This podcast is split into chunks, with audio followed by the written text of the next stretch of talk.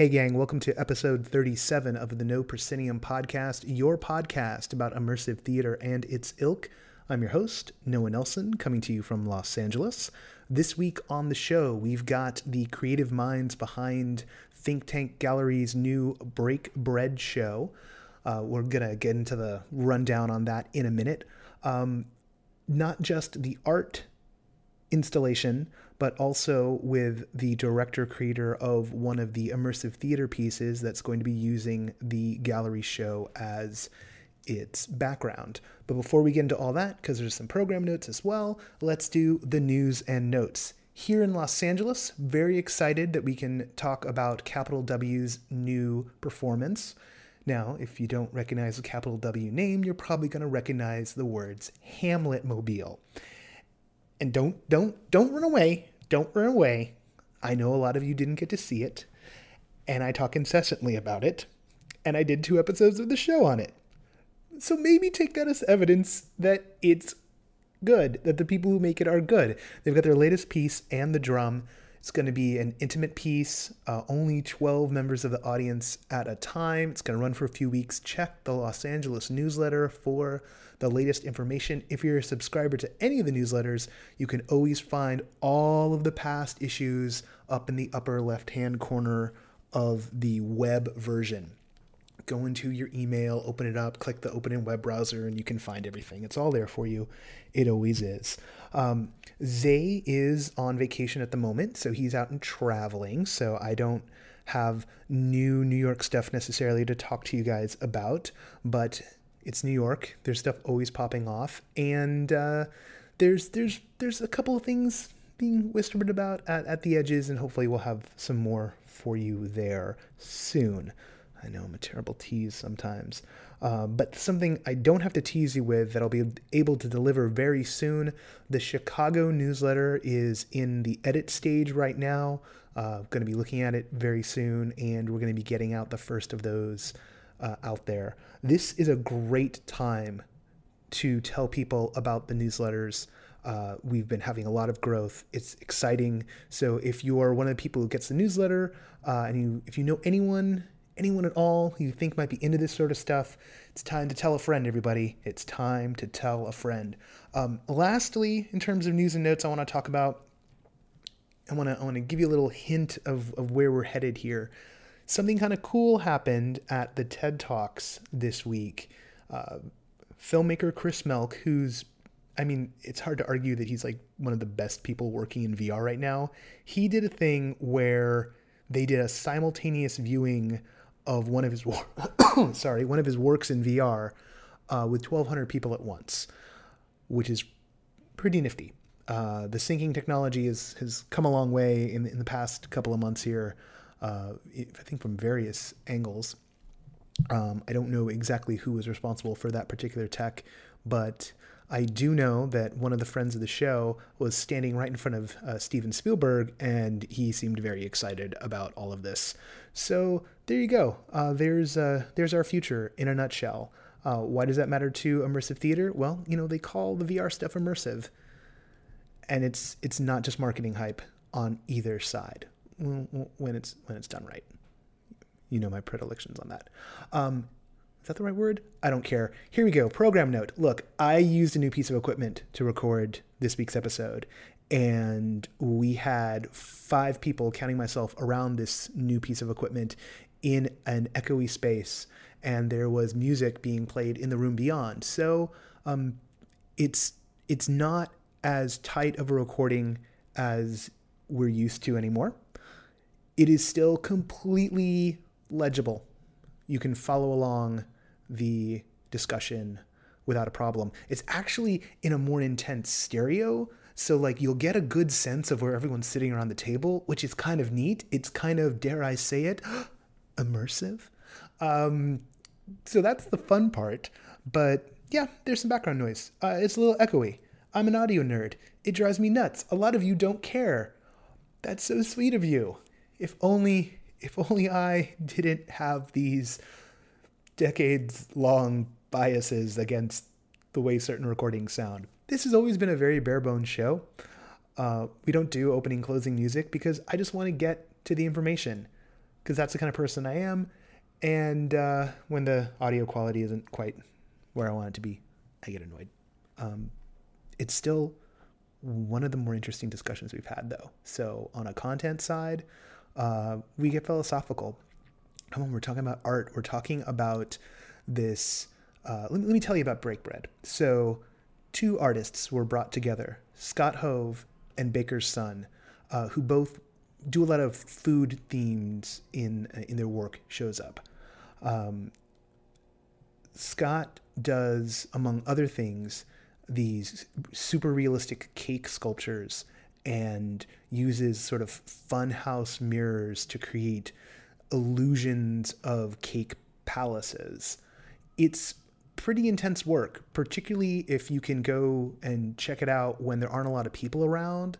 The he creates a virtual space with plywood and plaster and other materials and mirrors and you can get lost you can get lost in one of these pieces um, can be very very very very interesting. He calls it a virtual space and i would co-sign on that completely. It's a virtual space uh, with these illusions he's making. Baker's son uh, uses the iconography of sort of mass market food uh, and culture uh, in his watercolors to create these pieces that are almost like these these memories, you know, you know, scratched out of a, a 90s and 80s childhood. It's really compelling stuff. They've come together at the Think Tank Gallery, and the Think Tank Gallery is this amazing space in uh, the fashion garment district part of LA. Still don't know the map of downtown as well as I should, because uh, I keep on finding new neighborhoods, and I've lived here for five years. Uh, it's it's an incredible space, uh, and Think Tank themselves are delving farther and farther into this immersive style of work. Uh, we can be expecting maybe a lot of stuff coming out of them in the next few months. So the voices around the table you're going to hear, the first person who's going to talk, that's going to be Jacob Patterson. He's the director of Think Tank. Uh, he put the show together. Um, you know, Think Tank was also where Alone jumped off a couple of years ago. So they've got a long history here. He's going to get into that. We've got Scott Hove, uh, whose whose Cakeland pieces are in the piece, along with some of his his other work. Um, he's was working up in Oakland. He's down here in Los Angeles now, like a lot of Beta LA artists. It's a theme. As someone who's a Beta LA person myself, I've got a lot of a lot of sympathy for what folks are going through. Um, Baker's son, uh, which is his working name, and yeah, you can dig out his real name if you want to, but we went with we went with his working name because less confusing in the long run. Uh, he's going to be talking as well, and the the whole reason why we did this in the first place, sort of bearing the lead here. Um, there's a couple of immersive pieces that are going to happen in the context. One of them is going to be the next iteration of Alone, but another one is going to be a piece called Rough Sleeper. And that's by a director and creator Arya Davachi. Hope I didn't mess up your last name, Arya. We all know that I'm really good at screwing those things up. Um, Arya's worked. Well, I'm gonna let I'm gonna let Arya talk about his history because stuff came out in the interview that I that I didn't know. Connections, connections to people who've been on the show before.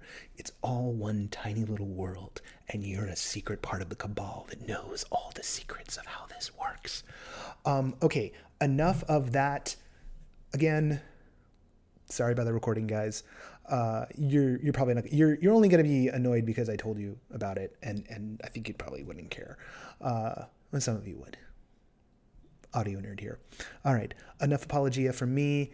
On with the show. So, if you listen carefully, you might hear what sounds like a theremin. It's not. We've determined that it's a saw.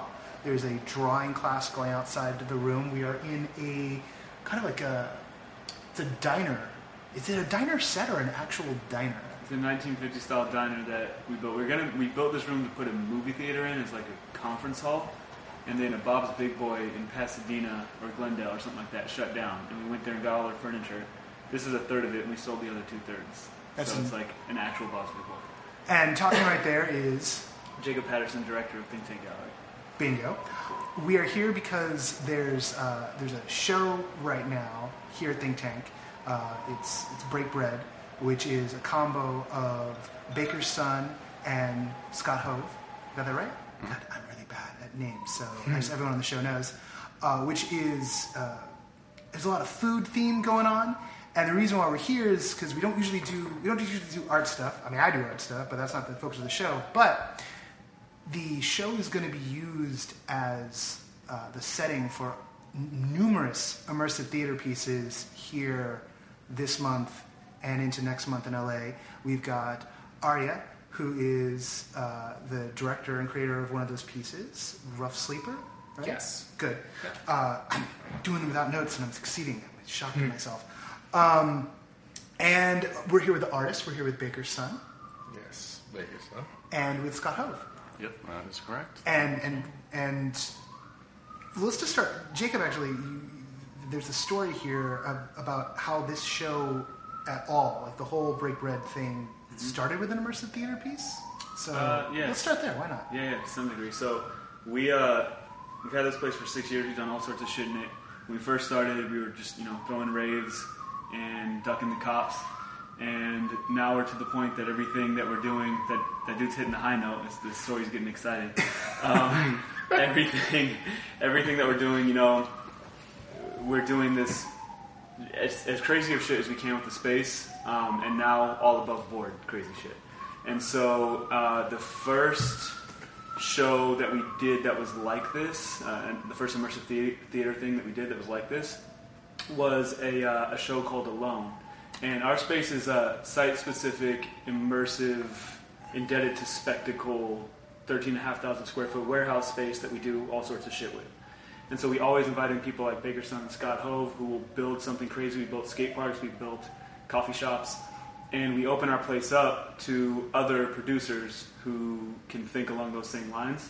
And so the Alone guys who are getting involved in um, Break Bread as well, they threw a show here um, on in haunt season. Yeah, that was like their And- first one. The first, and they they made quite an impact with that one. Yeah, they the first one they did with us. I don't know if it was their very first one that they did, but they did. Uh, if it was the first one, that's even cooler. I think I think it. Well, Awesome. if, if nothing else, was the first one that people. I think it was.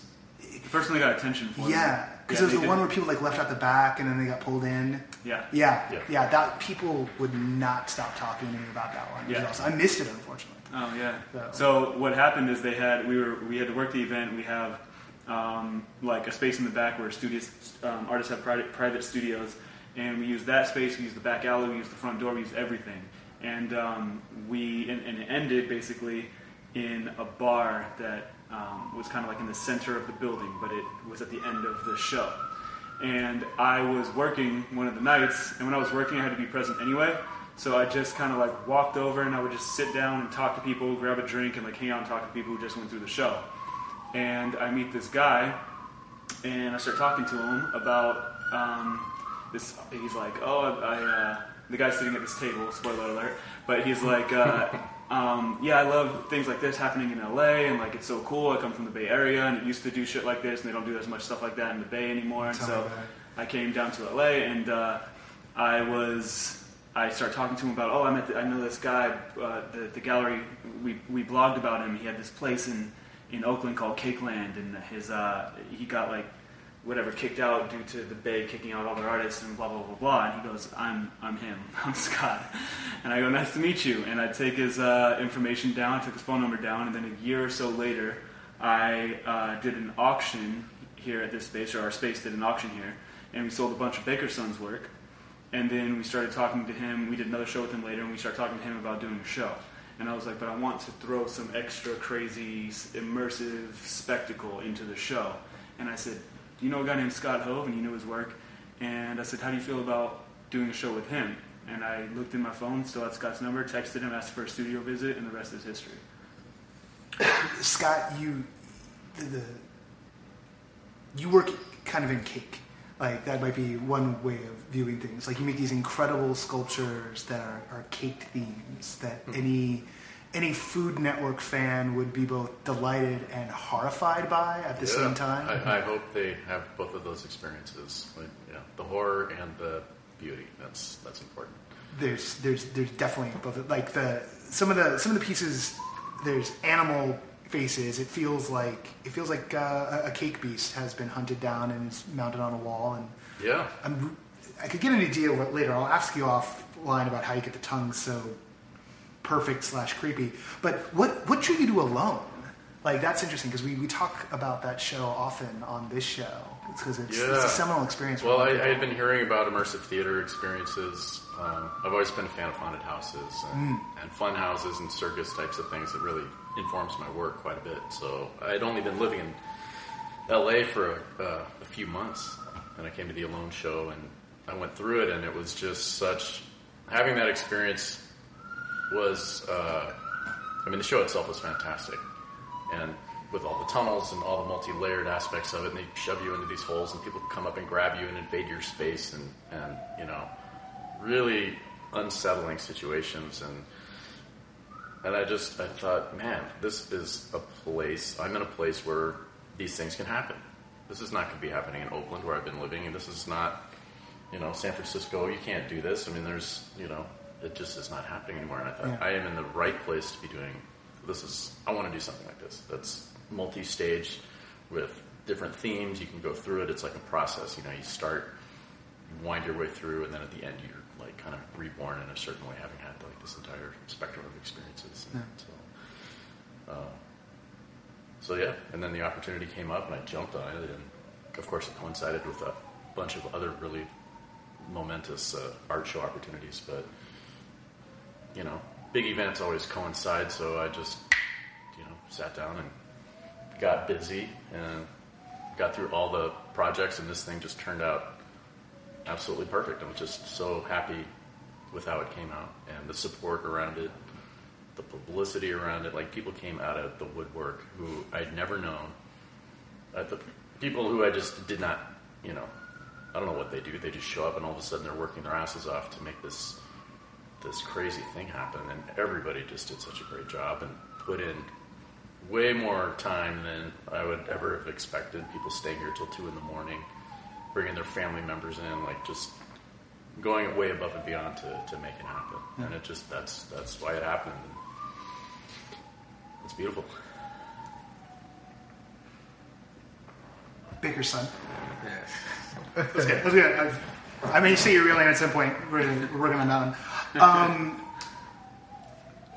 ha- had you had any like experience in like the, the, the immersive theater thing stuff, or is this this some new territory for you? Or Uh, somewhat new. I wouldn't say the theater part is that new. I've been in art school since the second grade, and I've through I guess second grade to sixth grade, uh, all the way to high school, I had to pretty much pick a major. But during the elementary time, I had to experience all the arts. So I had to do theater, I had to do ballet, I had to do uh, New ballet. yeah, you know, I, had, I always got. see, here's the thing: I always got written up because I never wanted to put on the, the black tights with the white shirt because I was a little chubby boy. So I used to always just come in with jeans and be like, "Yeah, I'm not doing much." like, but it was cool. Like I got to learn, you know, scripts, and we through plays and um, sixth grade. I mean, that's when I had to figure out like what my major had to be. So art painting was just like, all right, I'm gonna do this. I don't have to dress up. I like painting. I'm already like doing it in class anyway when I should be learning something, but you know, I'll just do that. So immersive theater and just theater in general isn't really that new to me. It's something that's always been around. I've just never, I guess, been in it this much until now. keeping Robin, Robin going. Arya, um, tell us a bit, because this is really the heart of it. I want to kind of set the stage first, but the, the heart of the, the show is about the immersive theater pieces. And, and talk to me about Rough Sleeper and, and I guess maybe you know, how you're using the guys' work and like if there's been this like, if there's been collaboration here and like kind of feedback going. Totally. Um, yeah, I Without maybe without spoiling too much. This is going to go up before the show. So Yeah, I'm not the, planning on- It's the delicate. I, Yeah. I Yeah. very much have been trying to keep as much of a tight hold on the show as possible. Um, That's the hard thing about it this is. stuff, right? It's so hard because then you can't. You have to explain it to people. Yeah. And a lot of people, particularly in LA, like don't understand yet, like Yeah. what immersive theater is. Yeah. And so I have to explain it to them, and then they're like, "Wait, what is it about?" Or, or they think it's just like, oh, it's theater around. It's like one of those cabaret shows, like, Right, where they sing yeah. like all the Baz Luhrmann song. It's like, no, those are fun, but that's that's not the same thing. Those people call their work immersive, and I I yell at them. Uh, and but if you do it right, even if someone goes and sees something and they come out of it, they sound like a babbling idiot who's trying to explain a dream. It's like I just had this dream, and it, this happened, and Right. that happened, and like, what? Yeah. What? Um, I mean, I was brought on and was by Jacob and was then shown Scott's work first, and I immediately looked at the cakes and knew that I couldn't really create a show that was based in reality. Um, and I was like, this very much looks like something that I would see in a dream. And then I started seeing some of Keith's work and was thinking to myself, well, watercolor is inherently something that like is swishing around and like has this sort of majestic dream quality. And I thought about immersive theater, and like you just said, there's a dream quality to immersive theater in that things happen that you cannot explain, things disappear immediately, things come in and out. And so then I created this show that was taking place within dreaming. And that's all I really want to say about the show itself. um, but yeah, it was very much coming out of Scott's work. I was thinking a lot about, I think a lot of people, when they see his work, see a lot of the French aristocracy and absolute monarchy and Marie Antoinette and all this sort of opulence, which I think very much plays into the overall themes of Break Bread. And I initially was going to do something about that, about the incredibly affluent and the waste that comes off of that, and you know how a lot of people that I know just like leave their water running these days, and how that's infuriating. But they don't get to see like the reality of that. Um, and then from there, I sort of flipped it and made it about the other side, and how they can only dream of the world of Scott's cake land because it is so far removed from them. And I think a lot of what Baker's Son does too touches upon that like idea of the dreams that we have from movies and from music and from other art, and how it's attainable but only through some sort of magic.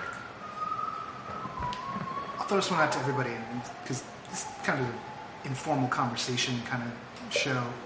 I'm, I'm really curious about for you guys what it's like to have other artists, like performing artists and directors, coming in and taking your work as a jumping off point for what they're doing. I want to say something real quick on that. Yeah. Because that was one of the um, most exciting things for me with Think Tank's model is that we, we just did a, uh, a show recently, and in promoting this show, um, we popped up at the LA Art Show with Scott. Scott brought us along for the ride, which we were really excited about. And at the same time, there were two people on the completely other sides of the spectrum. One was like very alternative art space, and one was very like formal gallery. And both of them had critiques on our model. Um, and there were two people that I respected greatly, and I still do respect greatly, but they had critiques on our model. And not all artists can buy in. So one thing that I can say that I'm really, really excited about to have Scott and Baker's Son here is that they buy in because every single person in these 30 days of event, 29 days of events, has to buy into the model that that we're doing. And I would say a third or less of the people that I've asked to be involved have been interested in any way. And so That's that's like so weird. I mean, I come from theater, right, which is like the first collaborative art form. Like, Right, exactly. you know, like everyone pulls their own weight, everyone chips in. You know, like this the set designer and like and if everyone's working at the top of their game, it just keeps getting better and better and better and better. And so it's what's really exciting for me is because these artists are. My goal was the way I've described it to people is like if Disneyland, um, when I was hitting up all of these event producers, like Arya included, I was like, if Disneyland hit you up and said, hey, we're building a ballroom at the end of the It's a Small World After All ride, and we want you to host an event at it, the only catch is everyone has to take the ride first, and all of the pieces on the ride are for sale um, that was kind of the idea of how I wanted to build this show, which is like bring these guys in, build this crazy like walking tour almost, and then host events at a lounge in the back, and there's 30 different events. Then there's some people who think even harder than that. People like Arya, people like Scott, people like Baker Son, who are like, well, let's use the ride itself as as that experience, Yeah. as the event itself. And uh, it's it, it takes a lot of balls to be like, yeah, someone can do this immersive theater show inside of my art installation but they were both down, and I'm really excited. I think it's going to be the best experience to be had to like walk away from this sandcastle before the tide takes it away Hmm. to see what this show was. It's going to be so impacting. I'm just so excited about it. Marion, what he's saying about like Disneyland and the small world, I was already in. Like at that point, I was like, yes, of course, that sounds amazing. and then I saw their work, and I was like, absolutely. When can I start? When can I meet them? Must get involved. And I will say that it has been great because I have had two guys who have more or less designed the show to the extreme and have like done more than I could have ever thought of.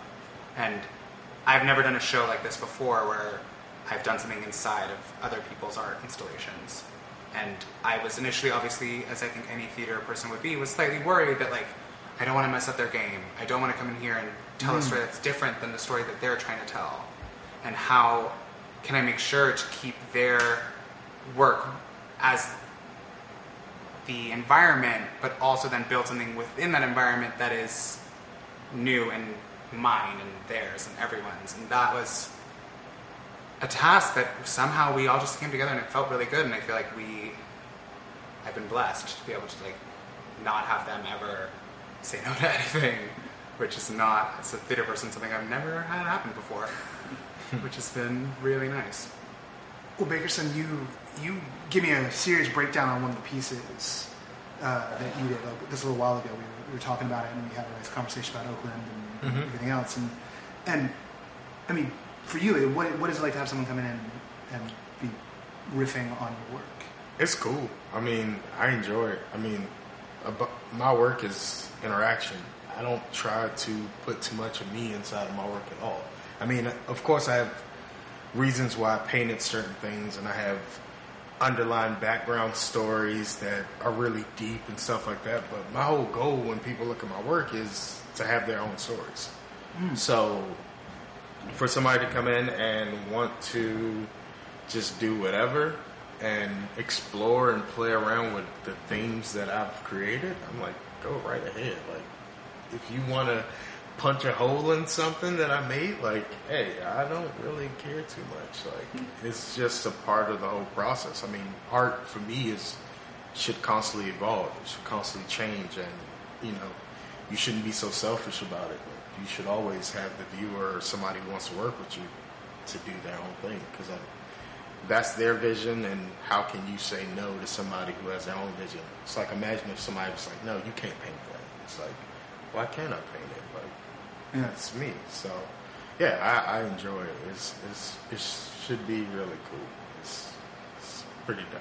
Well, there's, and there's like this thread of phenomenology in all this kind of work, where I mean, I talk about sometimes when I talk about film, I talk about how like the last edit isn't actually like the director's cut or the studio's cut; it's the cut that goes on someone's head. Mm-hmm. It's like that's the final assemblage point, is in someone's brain. It's the things you remember. Yeah. And it's like that that, that idea. If, if you're interested in you know the, the, stories people are getting from your work, that's like that's the experience.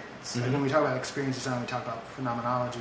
That's we're talking about the audience's reaction, you know, what they look at and, and the, how they see the world reflected back at them. And, and Scott, you, you work with mirrors, so like in some ways that reflection is literal.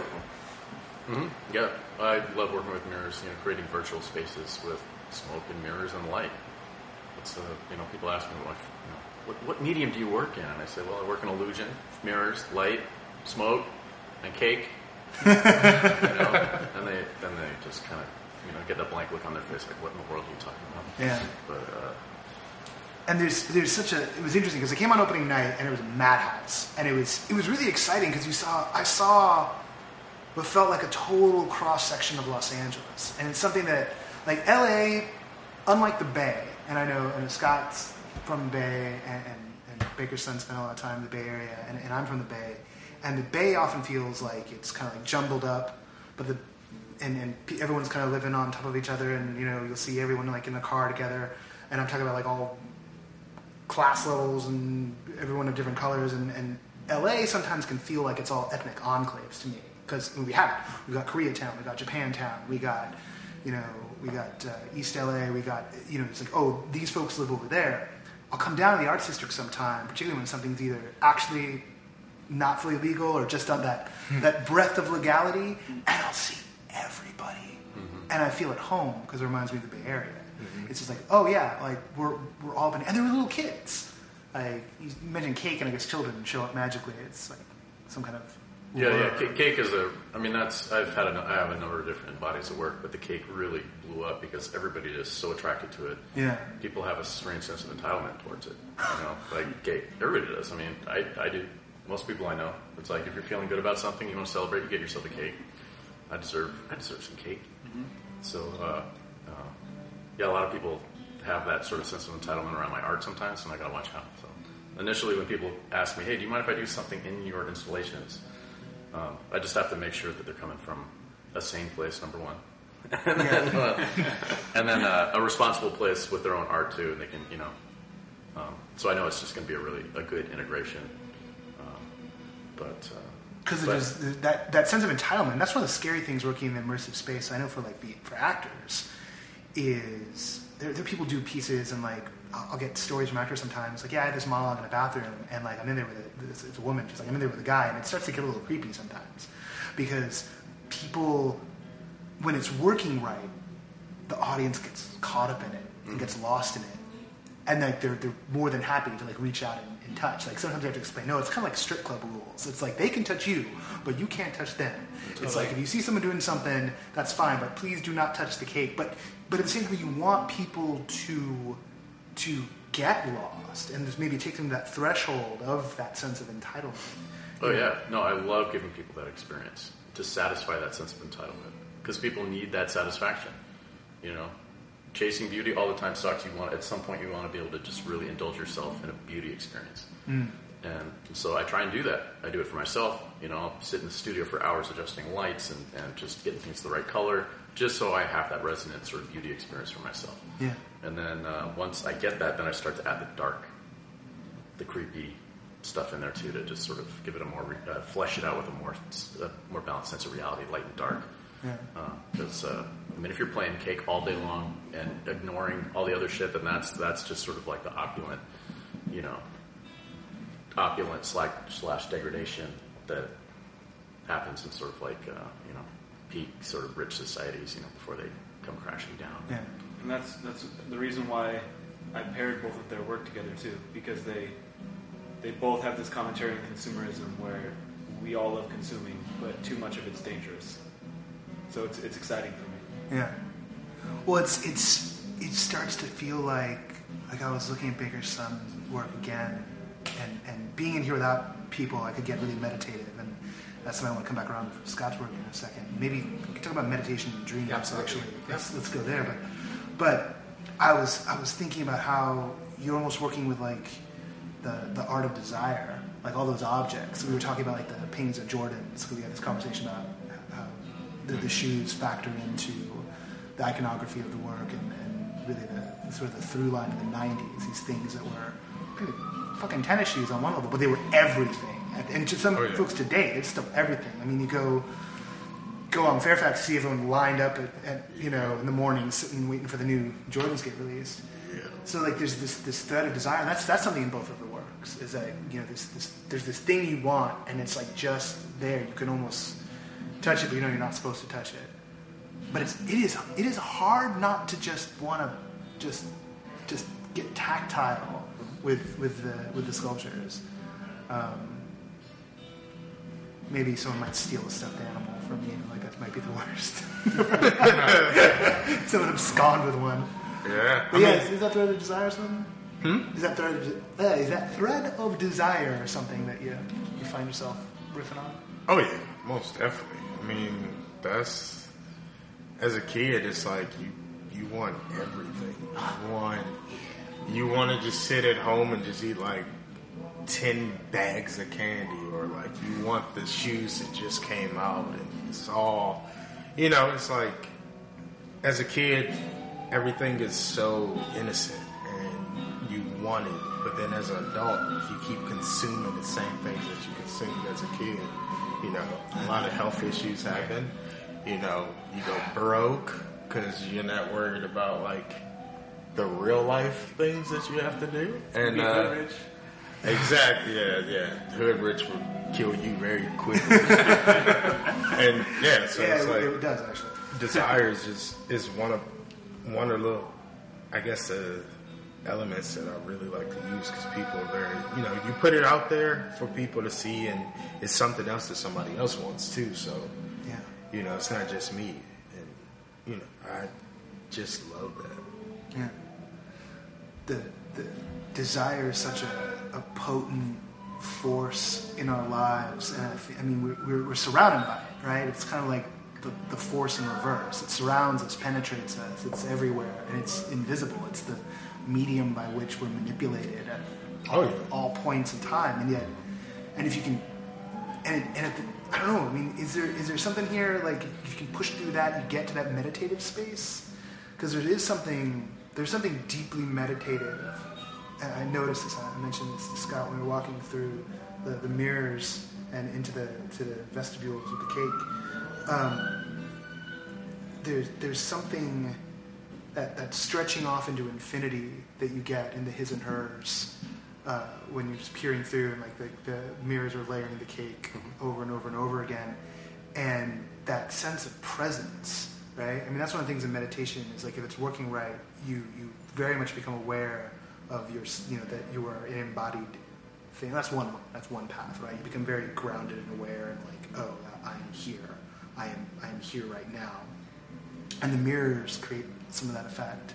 And immersive theater for me creates that sense of presence. Yeah, I think the mirrors create more of a trance, It's a more of a trance uh, emotional state um, to differentiate that from um, the other uh, meditative state. Meditative state sort of implies more of a spiritual experience, um, but we were talking about seeking and uh, commodification and, and that need, and that need is the exact opposite of, of that's anti- antithetical to, to the spiritual experience. You know, like, need is something you know. You're when you're find yourself chasing something that you think you want, like some beautiful person or like some expensive dress or handbag or whatever it is.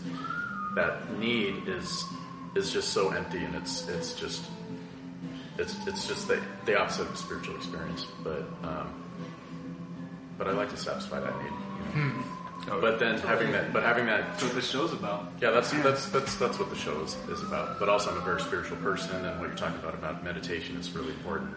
Um, meditation and being self-aware and grounded is the only thing that's going to save you from a life of of, of constantly needing. You know, just like this constant hunger of always needing something and never feeling satisfied um, with the way you look, the way you dress. You know plastic surgery. I need, oh God, I'm just not perfect. I need something else to make me, you know. It's just, it's sad and exhausting, you know. It's interesting that you talk about the, the spaces as virtual spaces. Yeah. um, because one of the things, you know, one of the other areas I started exploring the past couple of years is into like the virtual reality space, and they talk a lot about about presence, or, or they'll even talk about empathy. There's a, there's a woman named Nonny de la Peña who works uh, over at USC, does a lot of work in immersive journalism, and she'll create these reconstruction of real life events using the real audio, but then like rebuild the things in, a- in a game space. So she creates a virtual space, but it does this thing where it sort of it's both a trick and yet at the same time, well, because of the trick, you kind of get into a space where you feel like you're really there.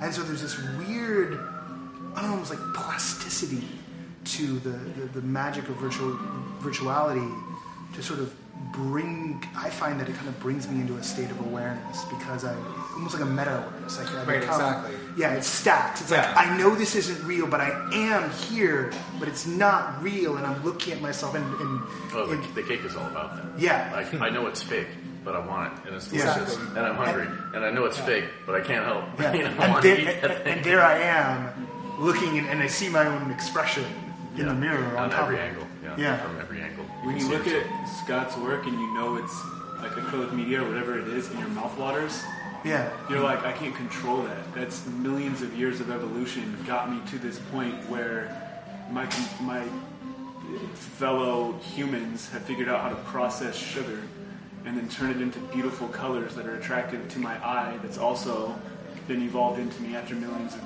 millions and millions of years and all past generations. And now my mouth waters when I look at fake cake made by made by Scott Hove. It's like And he's then- manipulating all of what and who we are. And the snarling teeth did the same thing in an even more drastic way.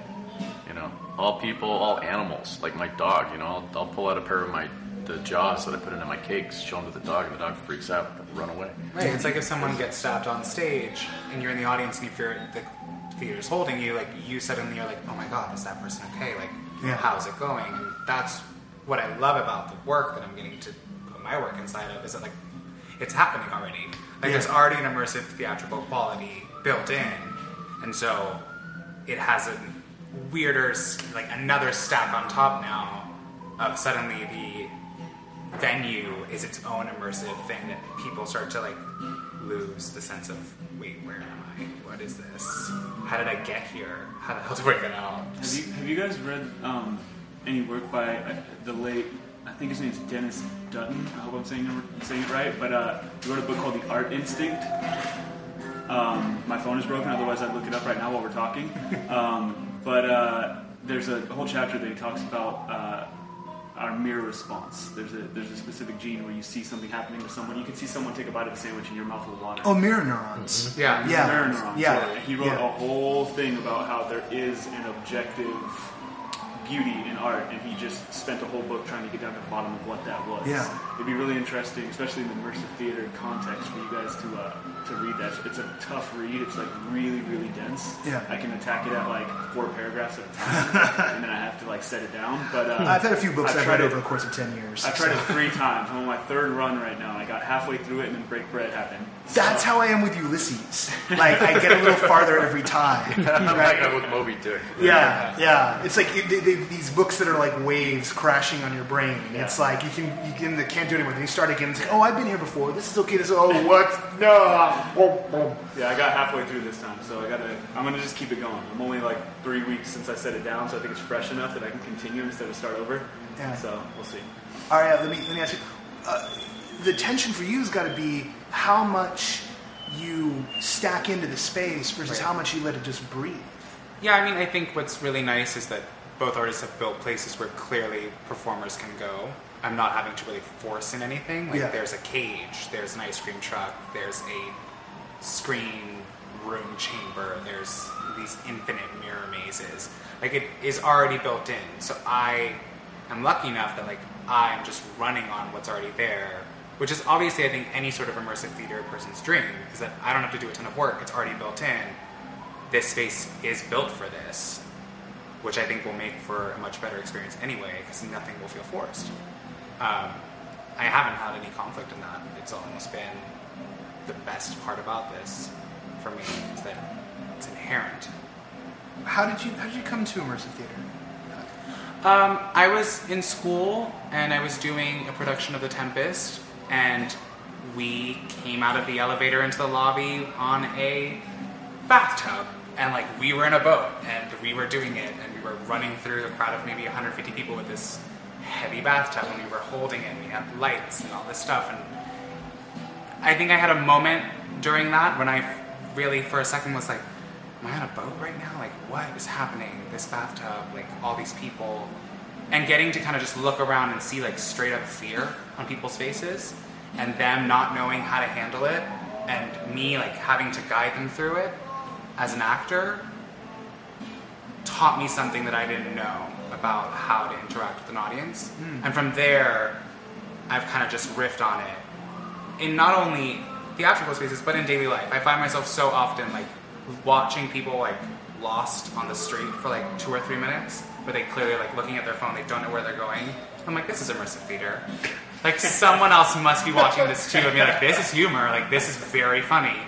And then I have to go up and help them because that's my directorial mind of being like, okay, you are just one person in this space who has no idea where to go. Let's clean this up. Literally give them Um, direction. Right, quite literally direct them where they need to go. Um, and yeah, then I worked on this really wild piece in Brooklyn in 2012 called Fornicated that took place at a rock club.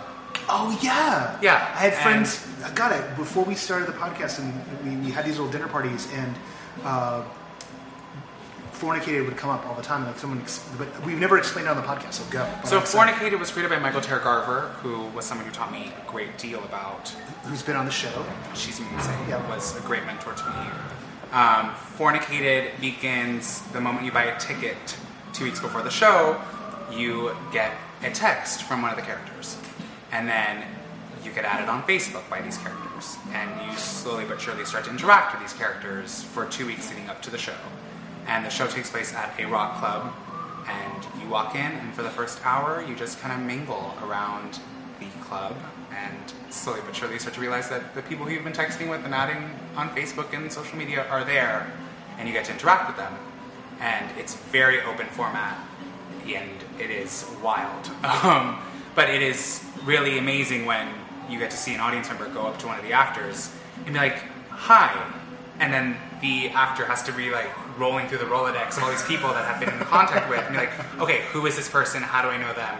And then proving to the audience member that they have indeed been doing that and that they know exactly what you're referencing and can riff on conversations and then somehow find a way back to the script and like make it all work and then a band comes on stage and all this stuff starts happening um, it was one of the most insightful things I've ever been a part of only because it was an amazing blend of technology theater and music which to me are the like highlights of my artistic life, like things that drive me every day.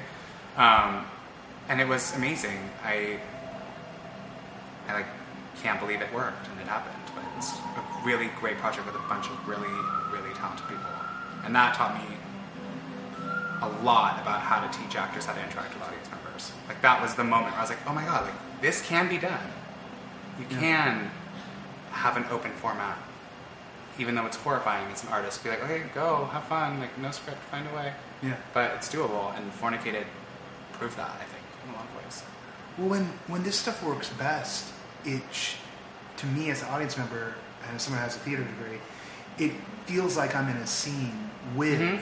the performer, Totally. and and and there's something about something about that. I think like in New York or LA, it should be pretty easy to train audiences because half your audiences are going to be actors. no, absolutely. But I, I, that's kind of what I'm worried about currently. Is I know what a New York audience is like. I've Yeah. done it in New York, and I, you know, knock on some wood somewhere. There are people in New York who came just to screw with the show, and like very much Yeah. did that. Yeah. And in my mind, I'm thinking about the LA audience, and I'm like, oh, like, will people start to do that here? Like, do people here like have that kind of energy to like come in here and be like, I'm gonna like screw this show?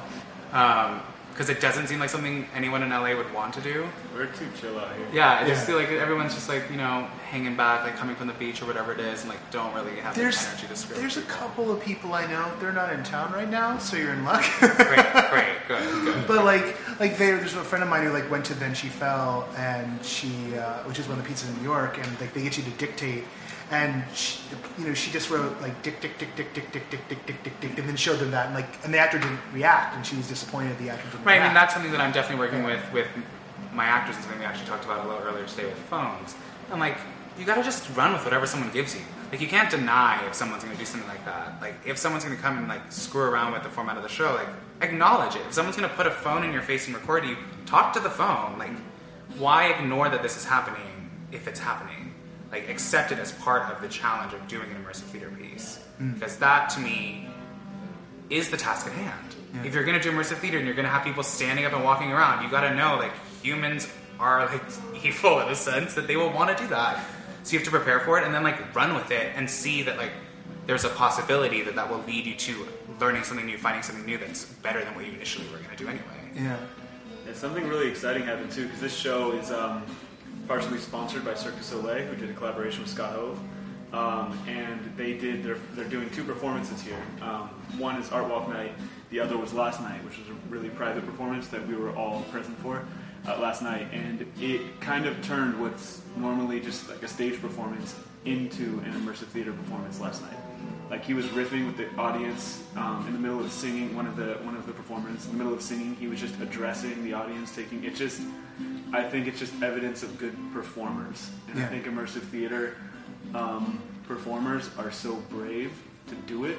It turns it, it's like a weird improv thing um, that I think it's just, I just think it's gonna be exciting. and there's so how many how many immersive pieces? Because there's there's Rough Sleeper, there's the Alone Project. Is there something else So coming through? this Friday we have an improv show by a group called Wet the Hippo. That's from um, they do a lot of shows in Los Feliz, I believe. Um, but it's just like break the fuck out of the fourth wall improv, and they're like it's horrifying. Like you, the people who are, who are in the audience, like you need to love improv and just love breaking rules because it's going to be scary for them. So Yeah. I told all the roommate they were like all the people who are here here are artists. We have 15 different artists who have studio spaces here, and they're like, "Can we go?" And I'm like, "If you dare." They said everyone can go if they want, but. uh just if you dare, because it's uh, it's intimidating. And then we have um, Alone is taking the first two days of our immersive theater week, a Monday and Tuesday night, and then you get picked up. I think um, I don't exactly know, but their original plan they pitched me. Scott probably knows more than me by now. Um, you get picked up somewhere nearby, and then uh, brought in one by one. That's they always alone. Right. You always do it one by one. Yeah. And then there's a one night immersive theater show by the people who ran Tiny Press, TNY Press, in uh, in New York. And um, they're doing this thing where it's like post-apocalyptic thing with some virtual reality elements. And then um, we close that week out with uh, Rough Sleeper by Arya. And Cirque du Soleil, I think that they're, um, and I think Arya's is probably the most ambitious out of all of the immersive theater projects. And um, he's the first producer that came on board at all. And he's he's the third collaborator. There was, uh, Think Tank brought in uh, Baker Son and then Scott Hove, and then Arya was the next person after that. So he's been working on it for the longest. And um, we, you know, Cirque du Soleil is kind of making their show immersive just because of the fact that they have to change so much of it to be here. Right. And they're being pretty ambitious as well and collaborating with Scott. But uh, the formal immersive theater shows, there's three. You guys have done Alone here before, got this going on. Is is this something you see Think Tank being more and more involved in? Yeah. Because there's a there's a stirring here in Los Angeles of people doing this work. Yeah, hundred percent. I didn't know what the haunt community was, and now I'm like balls deep in it. So it's just the. We've had Alone here, yeah, you are. So, Yeah. yeah. No, I, I fucking love it. I'm like so hyped, and Scott, I, I know, um, shares the same sentiment. We're so hyped that Alone's gonna be here, um, and when they, it's coming full circle. They're the ones who, who kicked this off for us in the first place and let us know what um, is possible in this world, and then introduced us to people like Arya who are gonna come in and do even, I dare say, more ambitious projects that involve like larger groups of people doing more things, and it just it you know we are all about this immersive spectacle like i keep coming back to and taking the risk to actually do it and tear our place apart and build new things and then tear it up again and build new things. And so when we discovered immersive theater it was just right up our alley and we're so happy to we want to do an immersive theater show for night on broadway the 65000 person festival that happens Yeah. in downtown la Yeah. and we couldn't pull it off in time. So we're going to try to do it next year. And luckily we met Arya, so hopefully we can do um, you know some really crazy stuff. But uh, yeah, we we're we're totally in it, probably forever now. I do agree. I think the way you said about it stirring, and because I, when I left New York and came to LA, took some hiatus to figure out personal life and like who I was as a human, and then started to feel the stirring happening. I was like, okay, people here are starting to know that this is a thing. It's like starting to catch on. How do I like start again somewhere new?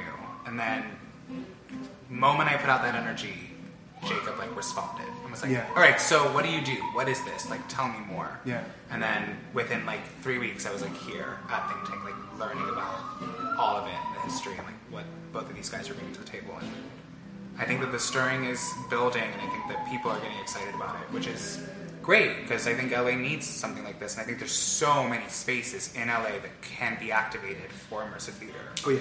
Like if someone is listening, like has a space, like let me know. I would like anywhere.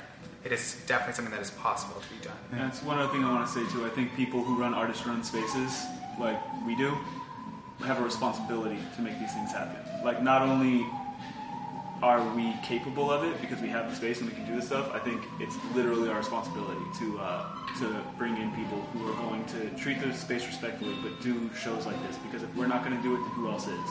The city's built for people to get thousands and thousands and thousands of dollars in permits to do massive, like multi-million dollar film shoots. Yeah. And if there's only a handful of people with the ambition to do immersive theater and the know-how to get through all the red tape to pull it off, and if there's people like us who are some of those people who have like pushed through that far, we have a responsibility to do this because if if not, it's just not going to happen. Yeah, that is that's sort of the, the dark irony here is that there are so many amazing spaces that could be transformed even for like a weekend, a week, whatever. And because and, and so many that lie dormant. And yet be- because of the permits on films and how much money can be made for a film shoot, it's it, it can be hard to activate those spaces. And yet there's there's nothing more thrilling and, and sometimes I have idle dreams about the idea of, you know, there being multiple pieces running all the time, maybe a few installation things that are that are going long term, and actors being able to like plug in and plug out of, of these kinds of pieces. Because you look at something like a Sleep No More, and everyone's all the actors are on a track, and Right. they're always swapping people in and out. And like, what would be a better? And I have I have theater friends who are like, or actor friends who are like.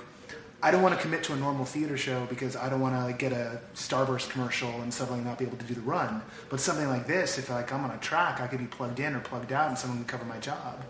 Um, it's it's perfect for Los Angeles. It's it's perfect for here. There's a whole audience. You talked about you know Disneyland and the dark ride. You know, I often explain immersive theater in terms of a, a you know imagine Peter Pan broke down and now you're walking around London and the audio animatronic pirates were people. Sounds fucking Right. awesome. Yeah, that's that's that's an immersive theater show. That's Yeah. that's what it is. And there's that huge audience of people. Audience. There are there's like a million people or whatever who like go to Disneyland all the time. Yeah, you know, I, last time I was at Disneyland, we were in line. It's the last ride we were doing. I went with my family. All, all- I have four little sisters and, my, and a single mom. We all went together, and we tried to go on the uh, um, Alice in Wonderland ride, where you ride the uh, caterpillar things. and Yeah. it broke down. And Yeah. on Alice in Wonderland, like that's like the most surreal, trippy, like psychotropic ride. it broke down you while you were on it. Yeah, Yeah, and that's- all that's fun. watching the like cattle of consumers at Disneyland Yeah. freak out on this ride. It was just like I was just fucking loving it. I was like, I'm there with my whole family, so I couldn't do any drugs. But I was like, if I was able to right now, this would be so amazing to watch Right. this experience. We're stuck inside, and like the ride's broken down. There's people walking through it, just completely destroying the illusion. When you see where, oh, that's where the catwalk is. You know, Yeah. it was it was pretty amazing. So yeah, I would love to. It's, it's something like that would be incredible. Imagine if you could just go into any space and take it over and do whatever the hell you want. Yeah. Well, the flip side of it is like almost all the Imagineers, not all the Imagineers, but there's so many Imagineers I know who are obsessed with this form, with the immersive theater. One of the guys who was working over at Shanghai Disney, which is the new one, he like sent me a text the other day or a DM. He was like, "Thank you for the podcast. It keeps me grounded this while we're in China. You know, it's like helping me stay sane and, and feel connected." Um, and so yeah, it's a small little full circle world Yeah. feeding on itself. Well, hey, it's a good place to stop. So, gentlemen, thank you for talking with me for the better part of an hour. So, this is, this is some fun work, and I'm, I'm excited to see what uh, what happens when we bring even more layers into it. Thank you. All right, I just want to thank Scott Hove, Baker's son, Jacob Patterson, and Arya Davachi for being on the show today. Hey, um, check out Rough Sleeper. I'm going to be there. I am amped to see what he does with the space. Um, you can go to the gallery for free and check out the gallery. It is it is a really cool exhibit. It is just straight up really cool. The space is amazing. Uh, it is a playpen, and I'm looking forward to more and more work being done. And there there was stuff being talked about offline uh, that's gets me excited. Gets me excited for where things are going with immersive in Los Angeles. Much like I'm excited about where stuff is going with immersive everywhere. Speaking of everywhere, here's how you find us everywhere Twitter at No Proscenium, Medium, where you can find more of Zay's essays and my show reviews, medium.com slash no dash proscenium. The Patreon is always looking for your dollar a month to help us make this podcast better because I go off and buy equipment and it doesn't do what I want it to do. Uh, that's uh, patreon.com slash no proscenium. What else is there? Oh, the email. The email's important. No underscore proscenium at outlook.com. That's the place to send us uh, your notes about the show, your tips and hints on shows that we should be checking out, because that's the biggest thing. You know, people, this is not a humble brag. Uh, people ask me, How do you know about all this stuff? And the truthful answer is staring at Google, digging through every ticketing website there is, which is a pain in the ass to do. But the best thing is when people just up and write me about it, which for rough sleeper is what someone did. And that makes all the difference in the world. Period. End of story. That's right. If one of you out there, one of you listeners, one of you newsletter readers hadn't written me about Rough Sleeper, I would have put up the alone announcement probably in the newsletter and missed missed what was going on at Think Tank other than that altogether. So this is all your fault. Uh, no, this is how it gets done. So please, please let us know what's up and out there. All right, that's enough for me this week. I uh, I got a lot of shows to see in the next two weeks, so you know, I'll see you at the show.